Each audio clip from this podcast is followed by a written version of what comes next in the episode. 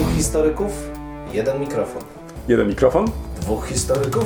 No nie, ale to znowu mi wszedłeś w paradę. No tak zazwyczaj się dzieje. Profesor Krzysztof Równiewicz. Profesor Przemysław Wiszewski. Próbujemy nagrywać to, co nas ciekawi, to, co nas kręci, ale zawsze w kontekście historii. No niestety, takie już mamy, że tylko o historii, chociaż czy zawsze na poważnie? No nie zawsze, a przede wszystkim historia to cały świat. To nie tylko to, co minęło, ale też to, co jest teraz. Chcemy pokazać, że w historii można poznawać się w różny sposób. Zdecydowanie w różny sposób i nawet można się nią bawić.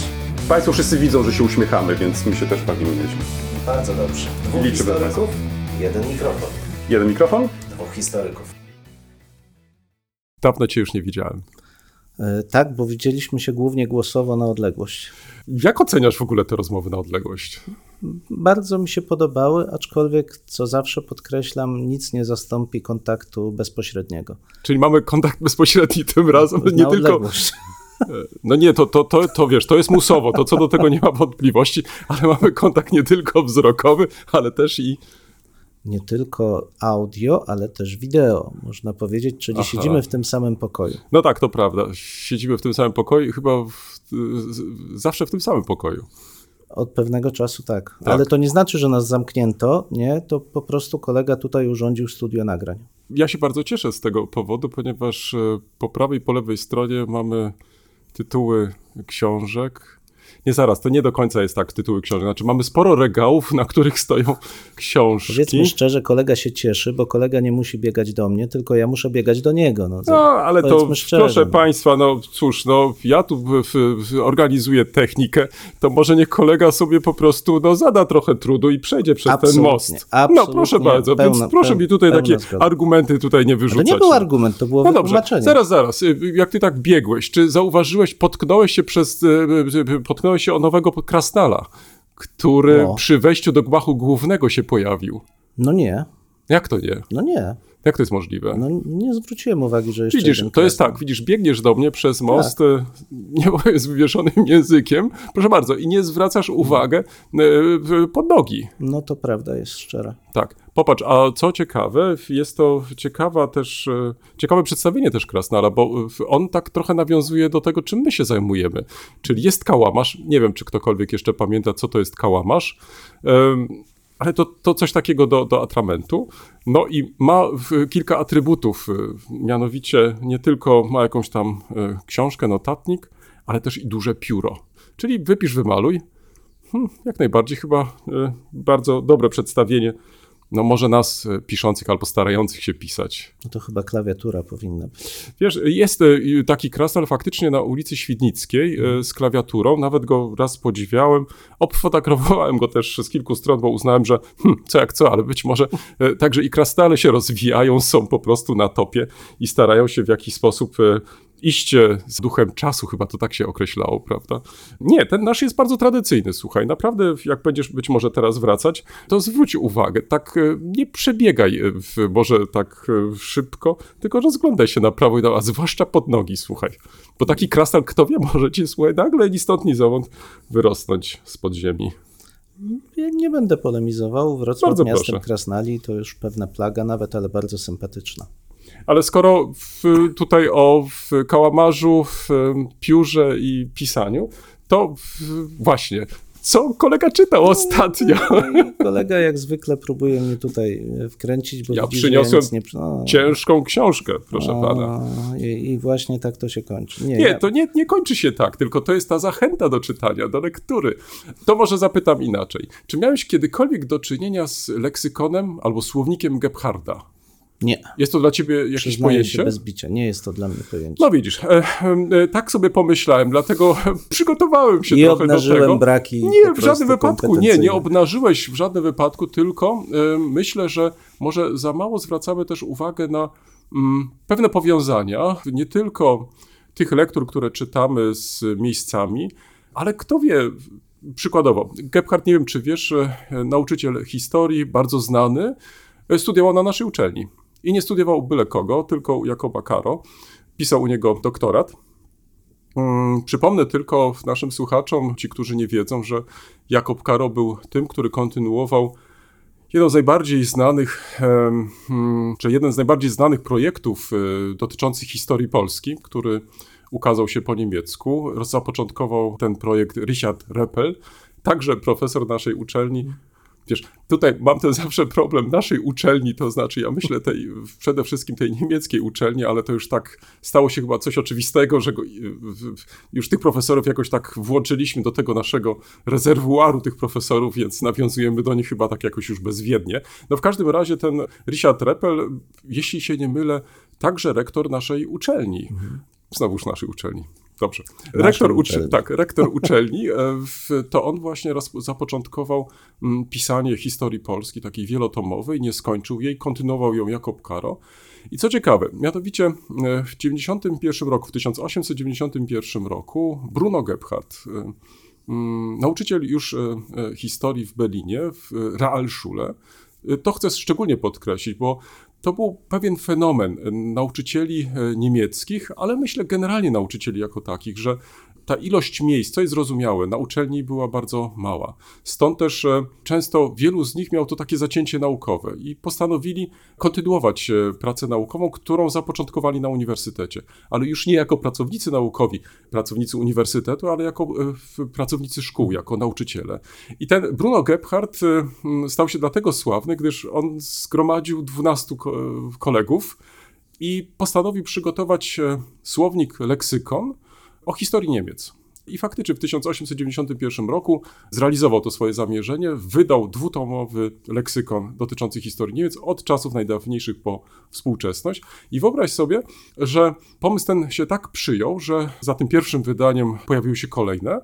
Tysiąc, nie, w 2001 roku postanowiono wznowić e, wydanie mm, tego leksykonu, ale to już jako dziesiąte wydanie, czyli teraz mamy do czynienia z dziesiątym wydaniem. No i właśnie zakupiłem jeden z ostatnich tomów e, tego wydania, stąd pomyślałem sobie, że może jest to dobra okazja też, żeby zwrócić trochę uwagę na tą serię, na autora i nasze związki, no, związki autora z Wrocławiem czy z naszym uniwersytetem. Mm, dlaczego e, wspominam też o tym dziesiątym wydaniu? Ponieważ e, być może część z Państwa zna tą serię i wie, że podzielono generalnie na cztery takie części.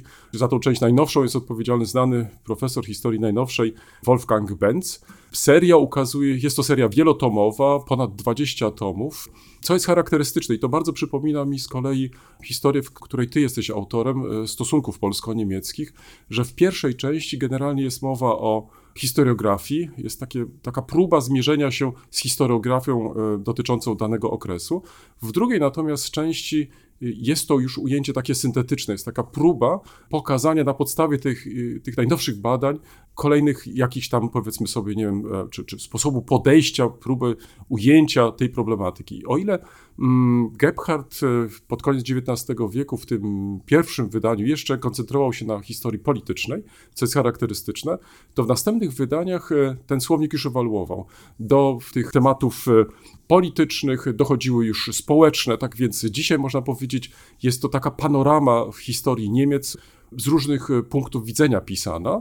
Co jest też ciekawe, że na początku faktycznie autorami byli sami e, nauczyciele, to, to oni głównie przekazywali teksty i tak dalej, i tak dalej. Natomiast e, od któregoś wydania, już nie pamiętam, czy trzeciego, czwartego, włączano pracowników naukowych uniwersyteckich. Także praktycznie dzisiaj można powiedzieć, to oni są autorami tych poszczególnych tomów, także tutaj już nauczyciele nie odgrywają e, większej roli.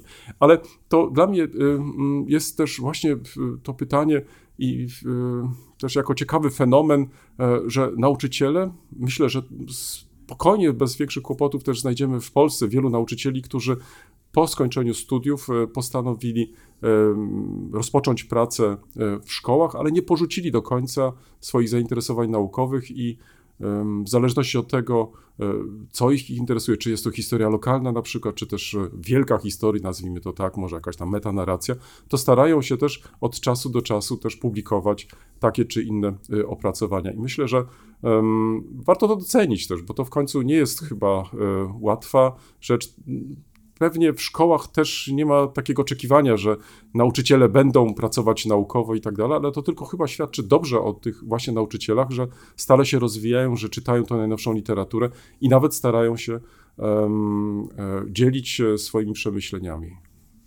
No, zdecydowanie. To można tylko wskazać, że jeszcze w jednej z, już nawet nie pamiętam, czy dzisiaj ona obowiązuje, regulacji ministerialnych, awans na stanowisko profesora, nie pamiętam jaki on miał przymiotnik, ale profesora w szkolnictwie tym podstawowym i średnim był powiązany z publikacjami naukowymi. To znaczy, trzeba było się wykazać przynajmniej chyba dwiema publikacjami, które miały mieć charakter naukowy. To często były omówienia scenariuszy lekcji, tak naprawdę, ale sprzyjały temu, że rzeczywiście nauczyciele, ci, którzy chcieli awansować, brali udział w jakiejś szerszej wymianie myśli. To bardzo ciekawy był e, pomysł. On chyba został zarzucony ostatecznie, ale, e, ale ta idea, że jednak nauczyciele nie tylko muszą się doszkalać, ale też brać udział w takich dyskursie o wyższym poziomie niż dotyczącym takiej codzienności potocznym,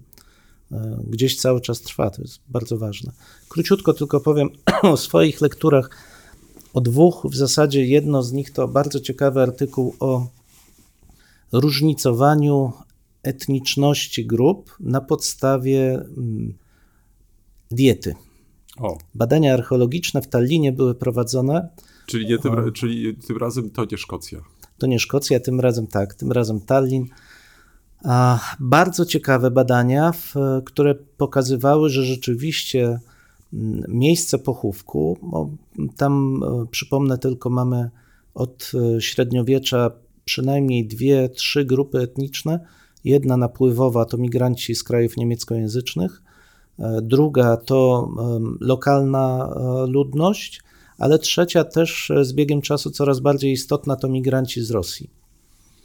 Mm, I w, na podstawie cmentarzysk od XIV do XVI wieku wzięto próbki kości. Tam już nie wnikając w szczegóły, izotopowo badano wpływ diety na mm, no, strukturę, powiedzmy, kości, zębów, różnych części ciała.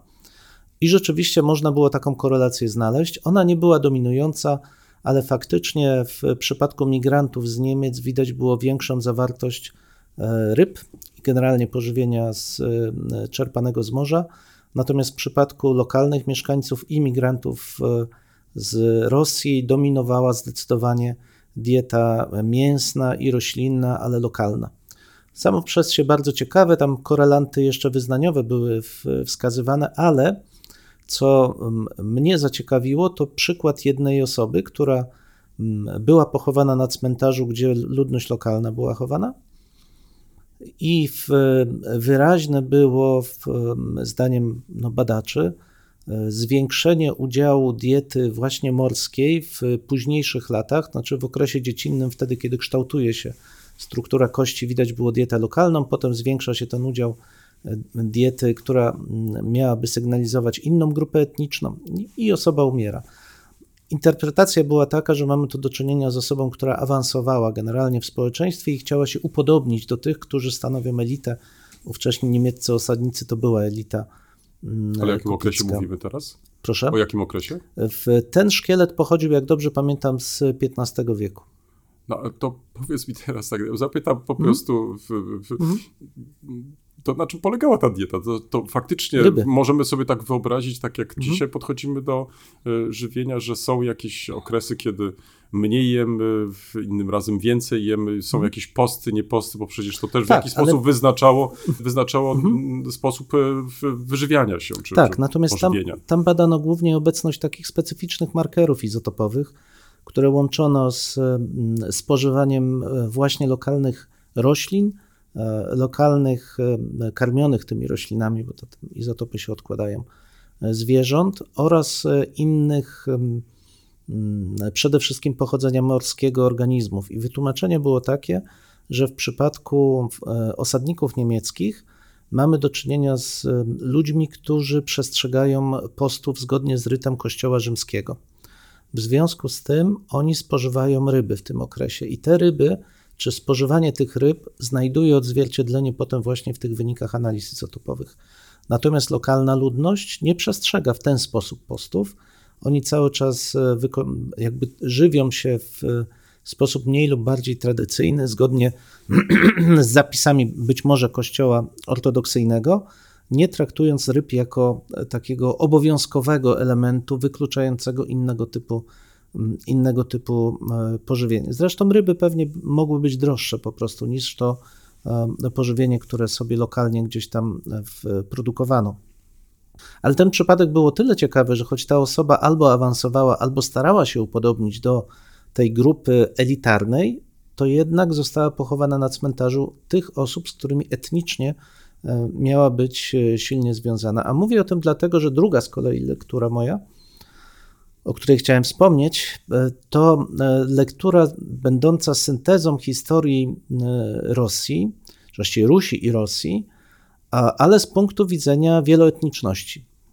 Czyli Imperium Rosyjskie, bo taki jest dosłownie tytuł, ale wieloetniczne. Bo i wydaje mi się, że to jest też uwaga generalnie także do naszego spojrzenia na Rosję, że Rosję widzi się przez pryzmat Rosjan. Rosja, tak. Tak, że Rosja, Imperium Rosyjskie to jest. e, Gdzieś tam w głowie mamy, że no tak, Kaukaz, no przecież i Polacy w trakcie rozbiorów, ale jednak to było państwo Rosjan. E, Tymczasem ta książka bardzo słusznie wskazuje, że nawet w okresie największego wzrostu tej dominacji rosyjskiej populacja kulturowo, etnicznie rosyjska to jest maksymalnie 60-70% ludności. Natomiast e, cała reszta to są różne grupy etniczne. No i wreszcie to też uwaga bardzo ważna, e, za którą ja się bardzo mocno o, opowiadam, że istnienie imperiów e, i państw wieloetnicznych w okresie przed mniej więcej schyłkiem XIX wieku, kiedy zaczynają dominować państwa narodowe, potwierdza, że możliwa jest inna rzeczywistość. To znaczy, że państwa narodowe, które doprowadziły, czy idea państwa narodowego, która doprowadziła do wielkich tragedii dla całej ludzkości, odpowiada za pierwszą, za drugą wojnę, nie, w, nie jest jedyną, którą należy, czy która może być zrealizowana. No i wreszcie kończąc to, i potem sobie pomyślałem, że jak bardzo my żyjemy w świecie eurocentrycznym, bo wokół nas e, większość państw jest wieloetniczna. To Europa jest szczególnym przypadkiem dominacji państw unitarystycznych, gdzie są wyczyszczone po II wojnie światowej terytoria z innych grup etnicznych po to, żeby dominowały konkretne etnosy i żeby nie prowadziło to do wybuchu konfliktów. Tak naprawdę te czystki etniczne były prowadzone w całej Europie, z małymi wyjątkami, ale, ale generalnie doprowadziły do tego, że mamy taką sytuację, jaka jest.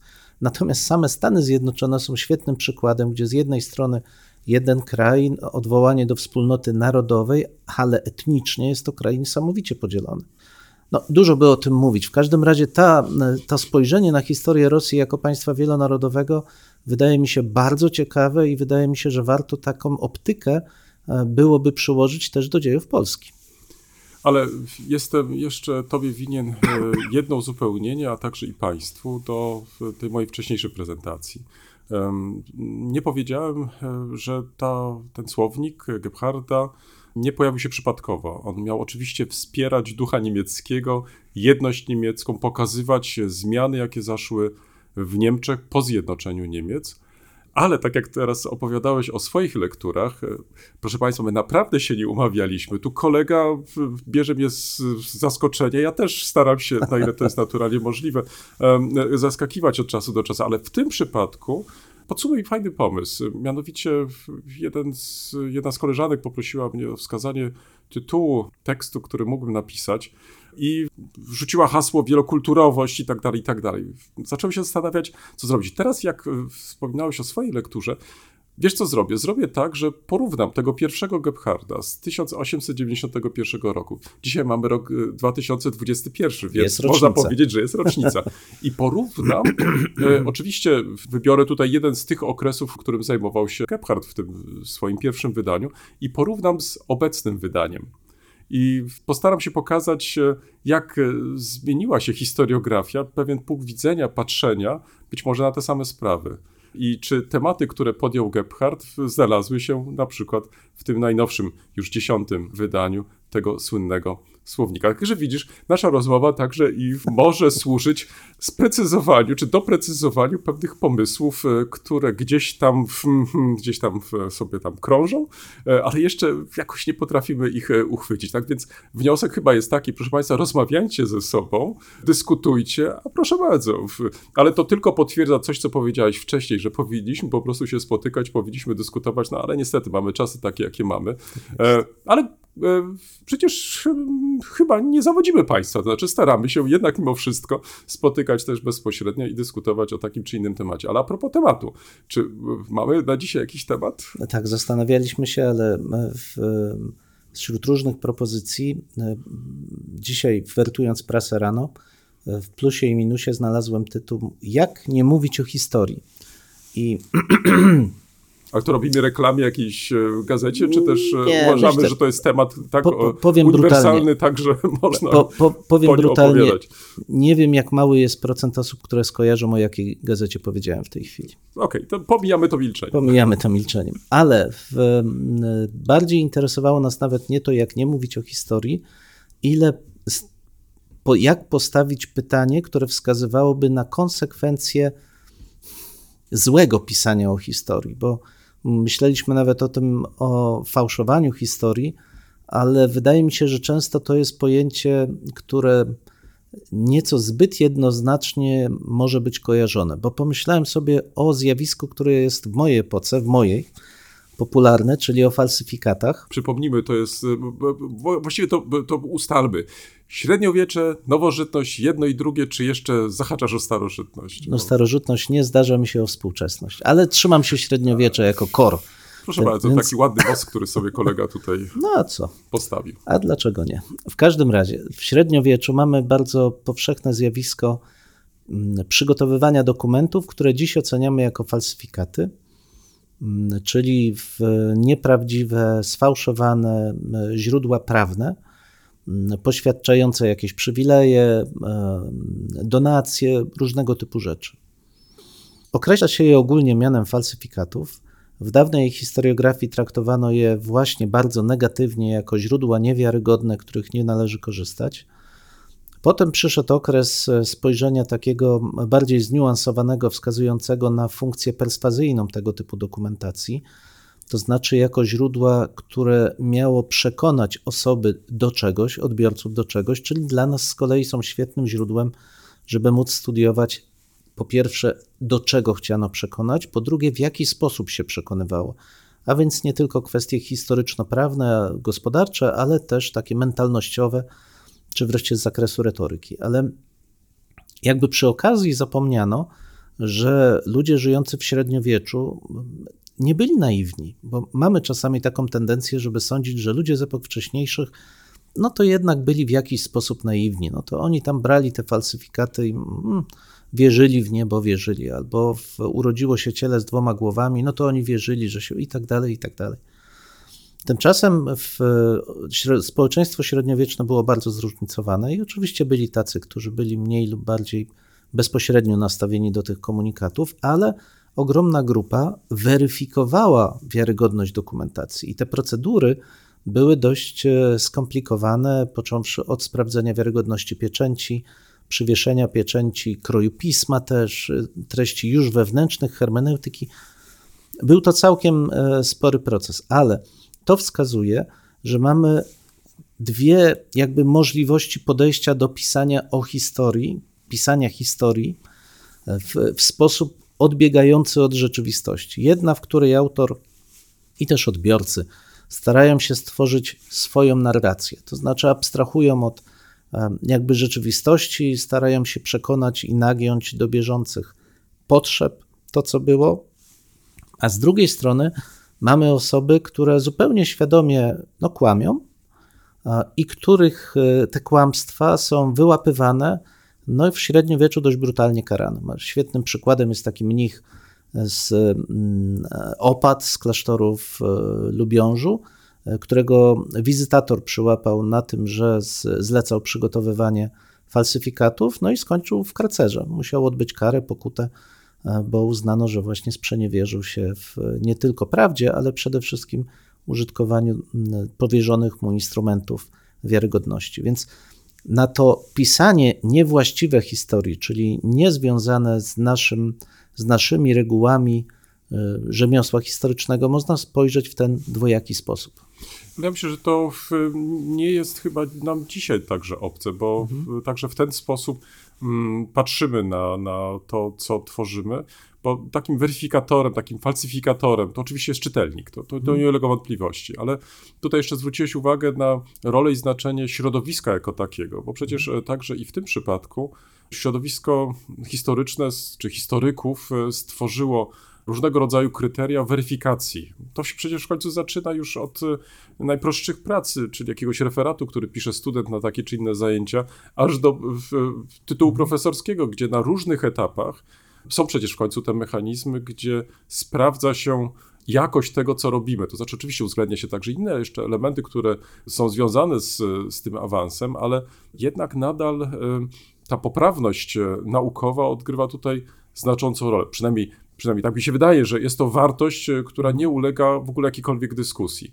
Ale tutaj pojawia się jednak mimo wszystko, mimo że mamy takie ogólne podejście, no jednak sporo miejsca do różnego rodzaju e, interpretacji. To znaczy, że nie zawsze pisze się pracę na ocenę bardzo dobrą, że są prace na przykład, które są gorsze, lepsze, powinniśmy może bardziej różnicować te oceny, zamiast e, na piątkę uważać, to powinniśmy na trzy na przykład i tak dalej, i tak dalej. Więc także i wśród tych prac mamy praktycznie do czynienia z bardzo zróżnicowanymi e, pracami, ale one jednak mimo wszystko jeszcze jakoś tam się trzymają pewnych ram, to znaczy nie dyskwalifikujemy tych e, prac w żaden sposób. Natomiast mm, wspomniałeś tutaj o jeszcze innej grupie prac, e, takich, które mm, praktycznie też napisane, czasami przez, podpisane przez e, znanych profesorów, nazwijmy to może tak umownie, bo to jako pewien typ, czyli osób o dużym zaufaniu społecznym.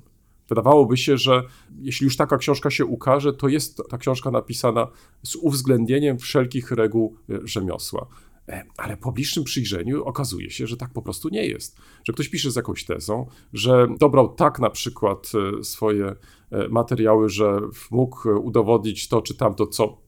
To jest to słynne pisanie z tezą, że e, to nie jest tak, że zajmujemy się takim przedmiotem i staramy się go naświetlić z różnych punktów widzenia, tylko już znamy odpowiedź, co chcemy przekazać e, czytelnikowi. I myślę, że mnie się bardzo podoba ten pomysł tego karceru, to znaczy, e, ponieważ mamy wystarczającą ilość różnego rodzaju kodeksów. Mamy kodeksy, zresztą na przykład teraz jest dyskutowany kodeks PTH, który jest mm, bezpośrednio skierowany do historyków i tak dalej, i tak Tylko dalej. wtrącę Polskiego Towarzystwa Historycznego. Polskiego Towarzystwa Historii. Widzisz, to jest też tak, że. mm, No właśnie, może za, za- za dużo rzeczy zakładam, że wszyscy wiedzą, no ale zaraz, ale my się kierujemy przecież do wytrawnych słuchaczy, e, zainteresowanych historią i w końcu ta największa organizacja zrzeszająca historyków powinna być wszystkim znana. Nie tylko historyków, ale także nauczycieli historii przecież. No dobrze, ale już zostawmy PTH na boku, ale chciałem y, tylko to podkreślić, że mamy wystarczającą ilość różnego rodzaju e, przepisów, które em, zwracają nam uwagę, co można, co wypada, albo co nie wypada, co można, a co nie można. I tak mimo wszystko, co jakiś czas czytamy, że e, ta rzecz została zmanipulowana, ta została splagiatowana e, i ilość narzędzi, które pozwalają nam to sprawdzić, no jest, i doskonałość tych narzędzi jest po prostu taka, że praktycznie dzisiaj, ja nie wiem, e, to ktoś powinien się poważnie zastanowić, czy jest sens w ogóle no, no, no, uprawiać tego typu proceder, bo przecież wcześniej czy później to e, się po prostu pojawi. No, rzecz ciekawa, przed kilku laty, zresztą to nie jest tylko sprawa kilku lat, ale także i ostatnich miesięcy, co rusz u naszego zachodniego sąsiada na przykład pojawiają się różnego rodzaju skandale, że po wielu latach, przeglądając e, pracę doktorską takiego czy innego polityka, okazało się, że taki polityk e, po prostu w żywce przepisywał całe partie tekstu bez jakiejkolwiek żenady i tak dalej, i tak dalej. A teraz dzięki temu, że mamy wyspecjalizowane narzędzia internetowe do sprawdzania tego rodzaju rzeczy, no to, to bez większych problemów można po prostu znaleźć i tak dalej, i tak dalej. Ale ty myślałeś jeszcze chyba o czymś innym. Ty myślałeś jeszcze o pewnym fenomenie, e, który nam pozwala, nawet jeżeli mamy tą świadomość, że pewne rzeczy zostały zmanipulowane, zostały źle napisane, lub też na przykład zostały napisane z tezą, że e, my badamy to też jako pewien fenomen, to znaczy jako odzwierciedlenie patrzenia na społeczeństwo i w jakich okolicznościach tego rodzaju prace powstały. Czyli na przykład funkcjonowanie cenzury od XIX wieku i nasza świadomość, że przecież sporo prac, które się ukazywały także w okresie, nazwijmy to tak umownie, komunistycznym, podlegały cenzurze. I doskonale wiemy, że w związku z tym te prace były ułomne, to jednak są one dla nas fenomenami. To znaczy, to nie jest coś takiego, że to jest tylko makulatura, której nie warto po prostu badać, tylko jest to też źródło, które pozwala nam pokazać, co można było pisać, czego nie można było pisać, albo na przykład, dlaczego z takich czy innych powodów politycznych usuwano takie czy inne fragmenty. Czyli co w takiej książce się znalazło, a co się nie znalazło. I mi się wydaje, że to jest bardzo ciekawy e, problem i taki, który zwłaszcza dzisiaj, kiedy mamy coraz bardziej wyspecjalizowane narzędzia do badania tego typu fenomenów, że podjęcie takich badań jest jak najbardziej frapujące i ono będzie te prace będą być może jeszcze więcej mówić nam o naszych społeczeństwach, o naszym podejściu do takich czy innych kwestii historycznych. No ja bym powiedział, że tu można w ogóle rozszerzyć, bo właśnie kierując się tą metodologią pracy nad historiografią średniowieczną czy wczesno-nowożytną, e, zwracamy uwagę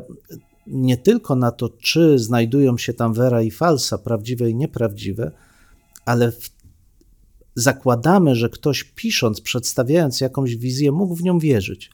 To znaczy, jeżeli zakładał, że książę powinien być królem, no to starał się stworzyć sytuację, w której on rzeczywiście tym królem mógł zostać, bo do jakiegoś powodu ta królewskość była mu potrzebna. Przez ten sam pryzmat możemy spojrzeć na wiele dzisiejszych publikacji, czasami pisanych nawet przez renomowanych historyków, które stwarzają fakty. To znaczy, jeżeli y, faktów nie ma, no to tym gorzej dla faktów, ponieważ one powinny być. Znaczy, jeżeli, tak jak wspominasz, książka jest pisana z tezą, bardzo wyraźną, to niestety czasami jest tak, że dla osoby piszącej to są rzeczy oczywiste. To, że on nie znajduje w źródłach jakiegoś faktu, to w jego psychice to wcale nie zmienia obrazu. Ten obraz powinien być taki, w związku z tym albo fakt należy stworzyć, pisząc, mogło tak być, najprawdopodobniej tak było, jest oczywistym, że było, co prawda nie ma faktów, ale jest to oczywiste. I w tej sytuacji dla mnie takie prace, one nie są pracami historycznymi, one urągają naszemu warsztatowi, natomiast są świetnym źródłem do studiowania naszej mentalności.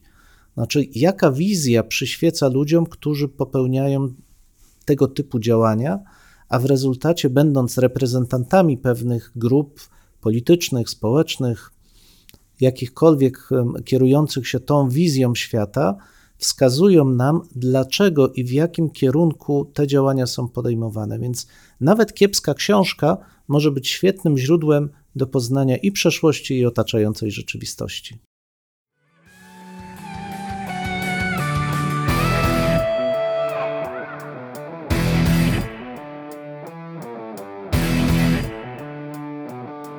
Tym miejscu stawiamy kropkę lub też jak kto woli kropkę nad i. No, mamy nadzieję, że to nie jest koniec, że to jest początek naszych dyskusji. Mam nadzieję, że Was zaciekawi. Prosimy o komentowanie naszych zmagań z historią. Poniżej zdjęcia jest wystarczająco dużo miejsca. I pamiętajcie, nie regulujcie odbiorników. Mamy naprawdę tak brzmimy. E, tak, chociaż być może czasami e, może trzeba ściszyć. No może czasami ten nasz rekord by się przydało wyciąć nawet. Dwóch historyków, Jeden mikrofon, jeden mikrofon. dwóch historyków. Dziękujemy.